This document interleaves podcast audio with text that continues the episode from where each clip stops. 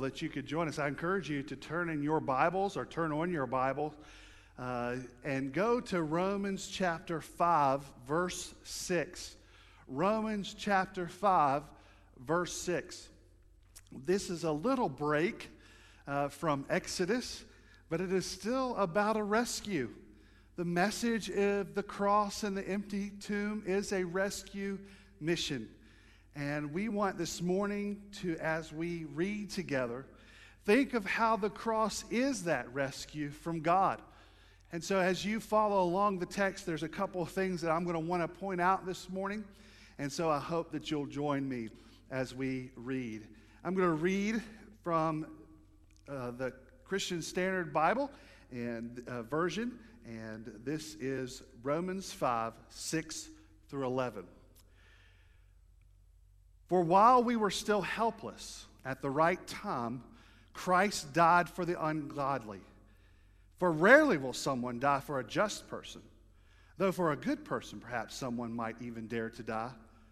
But God proves his own love for us in that while we were still sinners, Christ died for us. How much more then, since we have been declared righteous by his blood, will we be saved through him from wrath? For if, while we were enemies, we were reconciled to God through the death of his Son, then how much more, having been reconciled, will we be saved by his life? And not only that, but we also rejoice in God through our Lord Jesus Christ, through whom we have now recon- received this reconciliation. Let's pray. Heavenly Father, we ask that your reading of the word that is active and living, we pray that it would go through every screen and every device and that we know that it will penetrate our hearts. We pray, Lord, this morning that through the hope and help of the resurrection, that we will rejoice that the Savior has come for us. We ask this in Jesus' name. Amen. I'd like to tell you a, an event, and I'd like to tell it from two different perspectives. And I'd like to tell you that depending on the perspective that you tell it, you might not get the full picture. So in 1982, there was a man, a 50 year old man, swimming in the Potomac River. It had snowed nine inches that day, and the water was deathly freezing. The only way to save him was a rescue from a helicopter. The whole world watched on TV as a helicopter came and lowered a rescue line to him five different times. Five different times the line came into his hand and he let it go. One right after another until he died in the water. That's one perspective of the story. But let me tell you a little more about the story.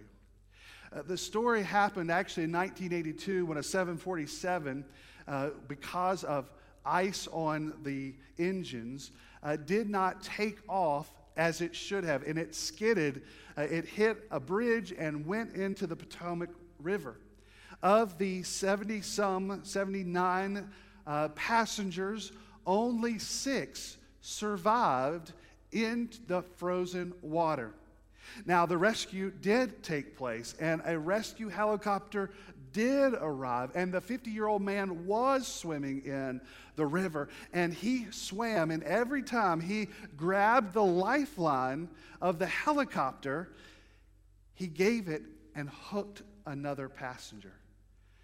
And of the six passengers, one by one by one, all five other passengers were saved. But unfortunately, because of exhaustion and the water temperature, that man died. Now it's interesting because we might see that perspective and that picture and see that there's two ways to see this that, a, that you could see that as, as, a, as a life that could have been saved but on another way that that life was given for many others. In the same way, many people look at the cross of Jesus Christ. They see it from a human perspective. They see how maybe pathetic it is, how needless the death was. Even that day on the cross, people were jeering up at Jesus. If you could just save yourselves, you would, we would see that you are the Savior of the world. But we need to look at the cross through God's eyes and see that it was the only way that we might be rescued. Jesus, the God man, giving of himself to save those who believe in him. We must understand that this was a divine rescue mission. That we were under sin, that we were under wrath, we were under the penalty of every lie, every deceit, every failure, every disobedience, everything that, that we have ever done puts us under the anger and wrath and destruction of God. And we see that there is no hope for us. But God, before all eternity, ordained a rescue plan where He gave of His Son that we might be saved. The dark reality of Easter is that, yes, Jesus died on the cross, but it's what makes it the most exciting, most good news holiday that has ever happened. The most, the best day in all of history that, yes, Jesus died, but on Sunday he rose again, showing that he had completed the rescue mission, that Jesus has saved us. And during these days of coronavirus, we are thankful for those in the healthcare field and the research field and all those who are working to save us from this deadly virus. But I encourage you today, whether you're sick or whether you're healthy, your biggest need today is to be rescued from under the wrath of God towards sin. And Jesus Christ is the rescue for us.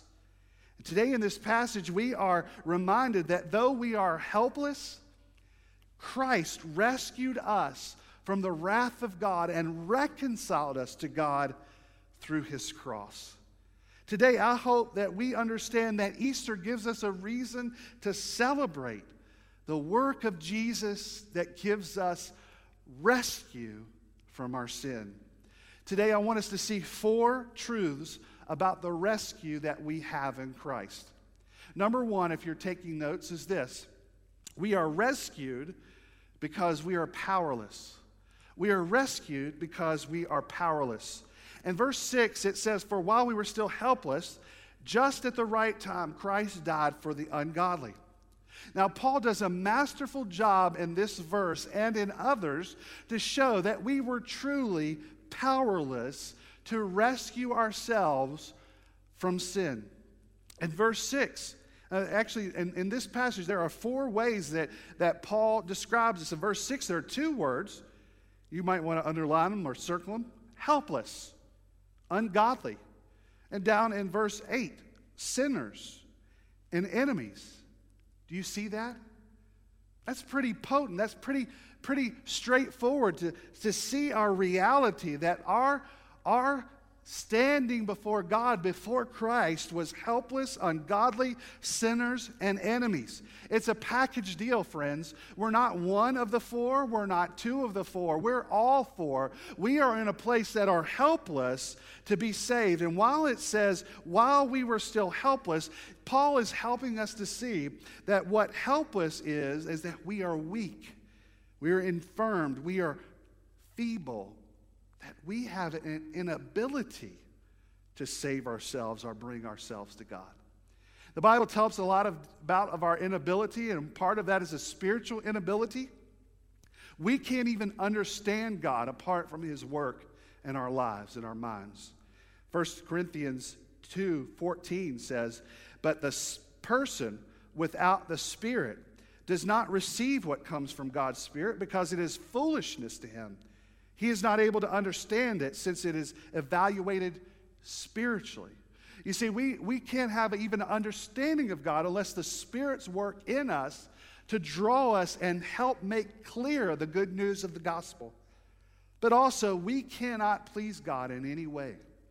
Nothing of our action, nothing that we can do. There is no good that we can put on the scales to get us closer to receiving God's grace or His love. As a matter of fact, Ephesians 2 1 and 8 helps us to see this.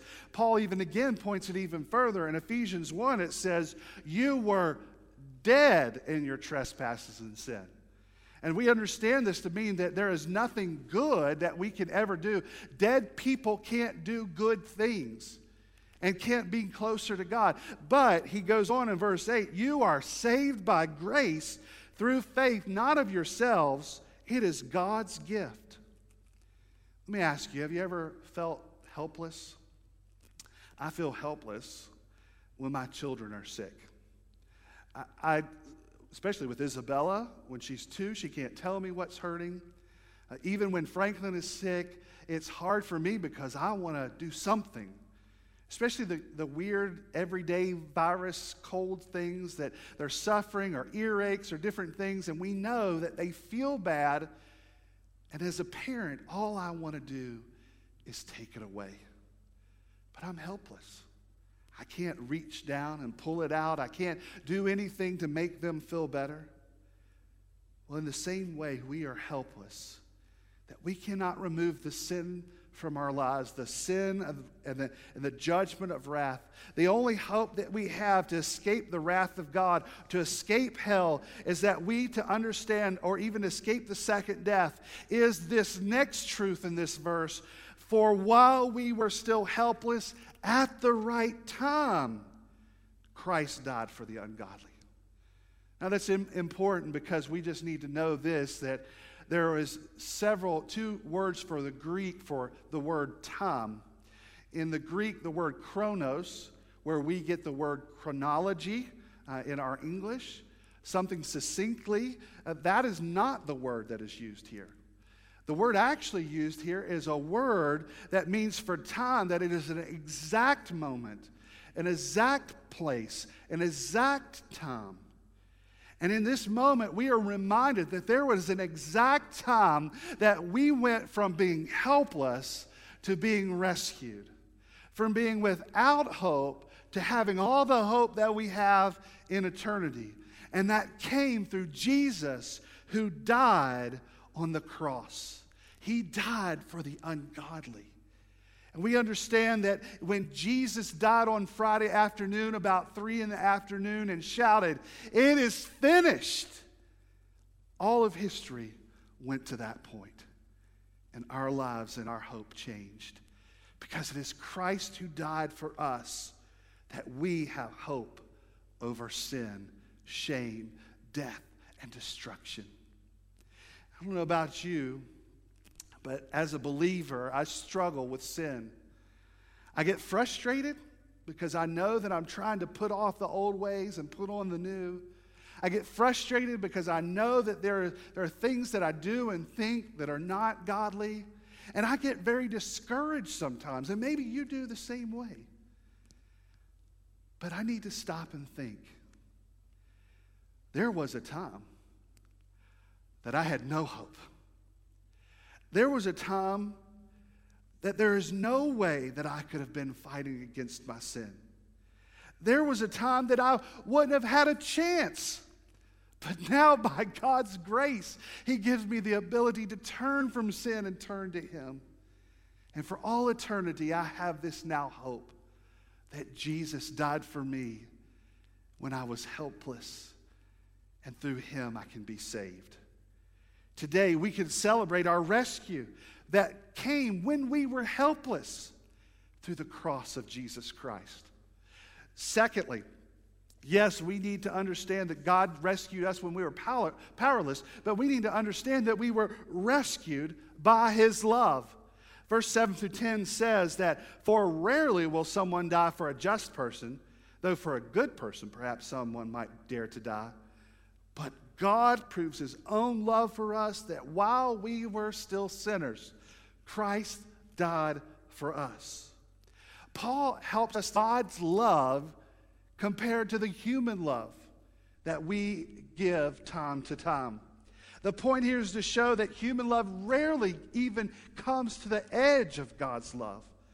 You see, he gives this great example how someone may die for a just, good, good citizen or person, or maybe even someone might die for some God. But God proves his own love for us that even, even when we were still sinners, he died for us. You know, our human view of love is always, or usually, that if you give us something good, we're easy to dispense love. It's easy to sacrifice. It's easy to give to those who are good, or even someone who gives us something what we want. It is very difficult to expend or give love to those who we feel don't deserve it. But, friends, God gave his love when we were his enemies. And it shows the depth of God's love for us that we certainly didn't deserve it. But God gave the love that we get through Christ we see that there's a total opposite of how we do love with strings attached. But yet, a deeper love that we cannot comprehend comes to us at Calvary. John Stott, a pastor who, you, who lived in London, wrote this The unique majesty of God's love lies in the combination of three factors. Namely, that when Christ died for us, God, A, was giving himself B, even to the horrors of a sin bearing death on the cross. And C, doing so for his undeserving enemies. Maybe you're watching today at home by invitation of someone. Maybe you've thought, I need to think and learn and maybe seek out what is Christianity's message. Maybe you hear about a God who might love you and internally, you are going over this fact to think certainly there's no way God can love me. Maybe it's a sin that's going on now. Maybe there's a sin that's happened in your past. Maybe it's decisions that you make, guilt that you feel, shame that you carry. Friend, I hope you hear the depth of God's love That even for his enemies, he crucified his son. There is nothing in your past, there's nothing in your present or your future that would keep you from the love of Christ. Christ died for you. And I invite you to look at the death, burial, and resurrection of Jesus Christ. I encourage you to look and believe. I encourage you to call out in faith and receive this gift of love in Jesus Christ. And I encourage you that all of us, all of us, all of us who are believers in Jesus Christ did not deserve this love. And it is because of this beauty and love of God that we are overwhelmed to follow Jesus. We are reminded that we are rescued because we were helpless, but we were rescued because of God's love. Thirdly, if you're following along, we are also rescued both now and in the future. Verse 9 through 10, Paul gives us this picture. How much more then, since we have been declared righteous by his blood, we will be saved through him from wrath? For if, while we were enemies, we were saved, uh, we were reconciled to God through the death of his son, then how much more, having been reconciled, will we be saved by his life? Now, Sarah and I used to play this game. It's not a game, but it's kind of a, it was a game that we would sit around with Franklin, maybe before bed, and we wanted to teach him that even when he did wrong, and even though we had to give consequences, that we would never stop loving him. And so we would come up with silly scenarios. Some of them that could happen, and then we started to get riled up, we started to think really funny things that uh, what would happen. We would say something like, um, uh, we said, you know, if you let Jeter, our dog, out of the house and he runs and runs and runs, and it takes us a day to find him, will we still love you? Well, of course. Yes, we will love you. Then we'd get a little silly and say, if you let a rhinoceros in our house and, and he bangs the walls and he tears up everything, will we still love you? Well, of course you'll still love us. There's nothing that will keep us from loving you. Well, this is the message of Paul to us that we are saved and rescued now and forever. Look at this logic. He says in verse now, uh, verse 9, how much more then, since we have been declared righteous by his blood. Okay, so Paul is saying, if we have, because Christ has died, received righteousness, which means, yes, we have been forgiven of our sins, but when we stand before God, God looks at us as though he's looking at Christ. All of Christ's perfection, all of Christ's righteousness, that we are admitted to him because of Christ's work in our lives. So he says, okay, if we have, because of his blood received righteousness, will we also be saved through him from wrath? Of course, Paul is saying here. If you have received righteousness, then yes, on wrath you will be saved. So, in other words, what he's saying is if we have been given this wonderful righteousness now, on the day of judgment when wrath is poured out, how much more we are confident even then. But then he didn't stop there.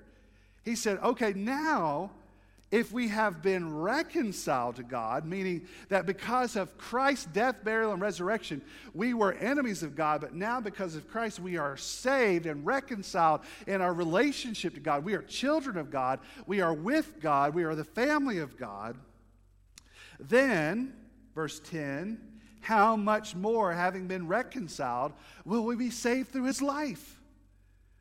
What a beautiful picture that we can, we can read and talk about at Easter. That, that we know if, yes, we've been reconciled to God through the death, burial, and resurrection, think of how much even more we are reconciled through the resurrection and life of Jesus.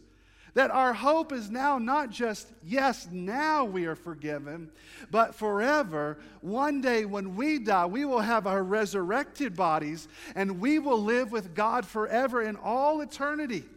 We will never be separated from God. So God's love is happened to us and through us and for us so that we are forever in his love.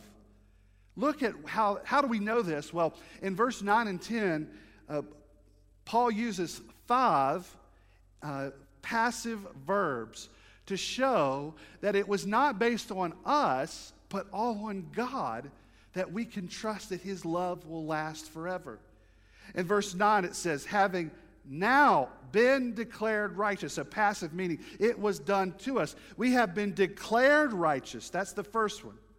That shall we be saved, that we will be saved by God. Number two, in verse 10, for if we were enemies, we, we were reconciled by God. That's number three. To God through the death of his son, much more having been reconciled. Number four, that we will be saved. Verse 10. Look at this. This is a, a, a mountain of evidence that Paul is saying that it is not based on me and my works and whether I continue or that I have ever loved God rightly, but this God has done the work for us, that God has come into our lives and redeemed us and reconciled us so that we have assurance of the Father's love now and will have it always to the end of the age through judgment into eternity in heaven. And so, for you today, sitting there in your living room or sitting in your car or wherever you are, you might be thinking of mountains of reasons why you might think God might stop loving you. You might be doubting your life due to the loss of a job. You might be doubting your life because of a loss of relationship. You might be losing hope because of the fear that has come because of this virus that has overtaken the world. But, brother and sister, think of this how much more God loves you and will never stop loving you. He has forgiven you through his Son, and his love will sustain us. Paul writes later in this majestic thing. You, we should maybe read this every day if we need to. In Romans 8 33 through 39. Read this along with me. Who can bring an accusation against God's elect? God is the one who justifies. Who is the one who condemns? Christ Jesus is the one who died, but even more has been raised. He is also at the right hand of the Father and intercedes us. So, what is, what is Paul saying there? That, that because of, uh, uh, of God's love, because of the work of the cross, there is now no condemnation on us, there is no separating us. And so he continues in verse 35 Who can separate us from the love of Christ? Can affliction or distress? Or persecution or famine or nakedness or danger or sword, as is written, because you were being put to death all day long. We are counted as sheep to be slaughtered. No, in all these things, we are more than conquerors through him who loved us. For I am persuaded that neither death, nor life, nor angels, nor rulers, nor things present, nor things to come, nor powers, nor height, nor depth, no any other created thing will be able to separate us from the love of God that is in Christ Jesus our Lord. Do you believe that today? Do you believe that you are loved in a way that can never be separated? Do you believe and understand that the cross and resurrection is the gift and the sign to you that if you believe and are in Christ, your, his love is endless and boundless and always towards you? Believe that today. And we are excited because the rescue happened, that we are saved both now and in the future. That there's nothing that can separate us from Christ's love. And so not only is it because that we are powerless because of the depths of God's love, or that this saving, this Savior, this superhero that came and saved us, the number four, we are rescued for joy. Verse 11 says, And not only that, but we also rejoice in God through our Lord Jesus Christ, through whom now we have received this reconciliation. Brother, sister, the result of being rescued in your life should be joy. That God who you were enemies with saw fit to sin, but now there's boundless, infinite joy. That we understand that in Christ we have joy amidst all things. And if you read back in chapter 5 and, and throughout Romans, you see that we have this wonderful ability to rejoice. We have this ability to rejoice. It says in chapter uh, uh, five, uh, yeah, in five, that we rejoice in the hope of sharing in God's glory, that we can rejoice in our tribulation. In all else and above Him, we rejoice in God, exalting in our reconciliation to Him.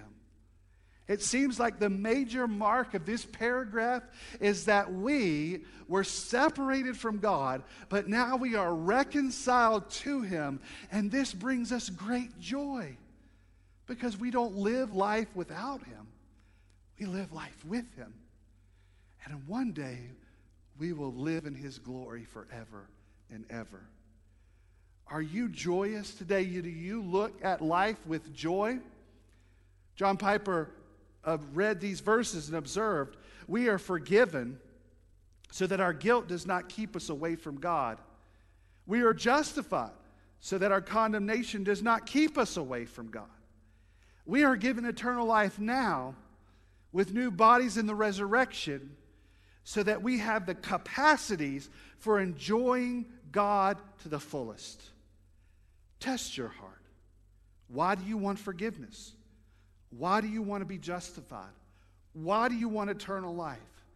Is the decisive answer because I want to enjoy God?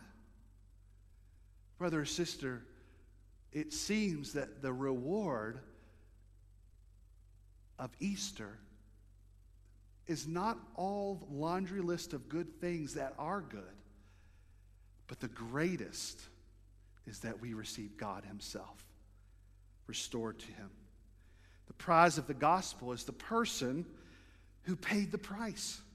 The gospel love God gives is ultimately the gift Himself. This is what we were made for. What we were created for is relationship to God. We go back to Genesis 1 and see that we were created for relationship with God, and that was separated in Adam and Eve's sin. And yet we wander all of our lives looking to be restored to God. But finally, through the cross, we receive the greatest joy of our heart in Him. And so that is why we can face the darkest days.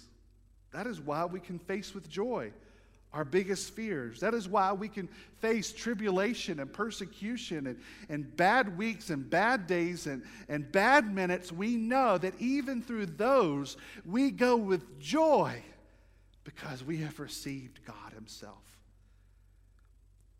We have been brought together by God, and we can understand that we have been rescued to enter into a life of joy. So, as I conclude, let me ask you this question Do you need to be rescued today? Maybe you're sitting there this morning and you've thought, and as the old hymn says, you feel that you are sinking deep in sin and far from a distant shore of help. Maybe you see what you're struggling with and what you're going, on, going through, and you know that there is no way that God could love you. Well, I encourage you to look up and look to the cross and repent and believe and trust in Christ who died for you and rose from the grave for you, showing that victory is His and love can be yours through faith in Him. I encourage you that if you need and want to be restored to God, that you would cry out right now to Him. But maybe you might reach out to us for hope. You can go to our website, HebronBaptist.org, and as you scroll down, there's a place that says Prayer, Help, and Hope. I encourage you to click the Hope button, watch the video, and then reach out to us. We want to help you to see that there is a life of joy waiting through belief and faith in Christ. And I hope this morning, this Resurrection Sunday, that you would receive him. But, brother and sister in Christ, we are all facing strange and difficult and hard days. But it is through the resurrection of, de- of Christ that we can face today, we can face tomorrow, because we have been rescued through our Savior. Praise Him today. Praise Him every day. Understand the depth of the love that He has given you, and understand the sacrifice in which He has rescued you from the grave. We are so grateful that the rescuer came for us. Let us praise him this Easter Sunday, and let us praise him every day. Let me pray, pray with you. Heavenly Father, we ask you this morning that as we gather this morning in your all over northern Kentucky, we pray that this morning that those who need you will call out to you. And God, we pray for those who are deep and far away from you to understand that there is nothing too far or too, too hard for you to overcome because you have given it through your Son, Jesus Christ. We pray this morning, Lord, that as your word goes into the hearts and lives of people, that they will call out and respond in faith. But God, you would nourish and encourage all of our lives that we live under the resurrection, that we live in salvation, that we live because a rescuer came for us. May we face today and tomorrow and all eternity with this hope. In Jesus' name we pray. Amen.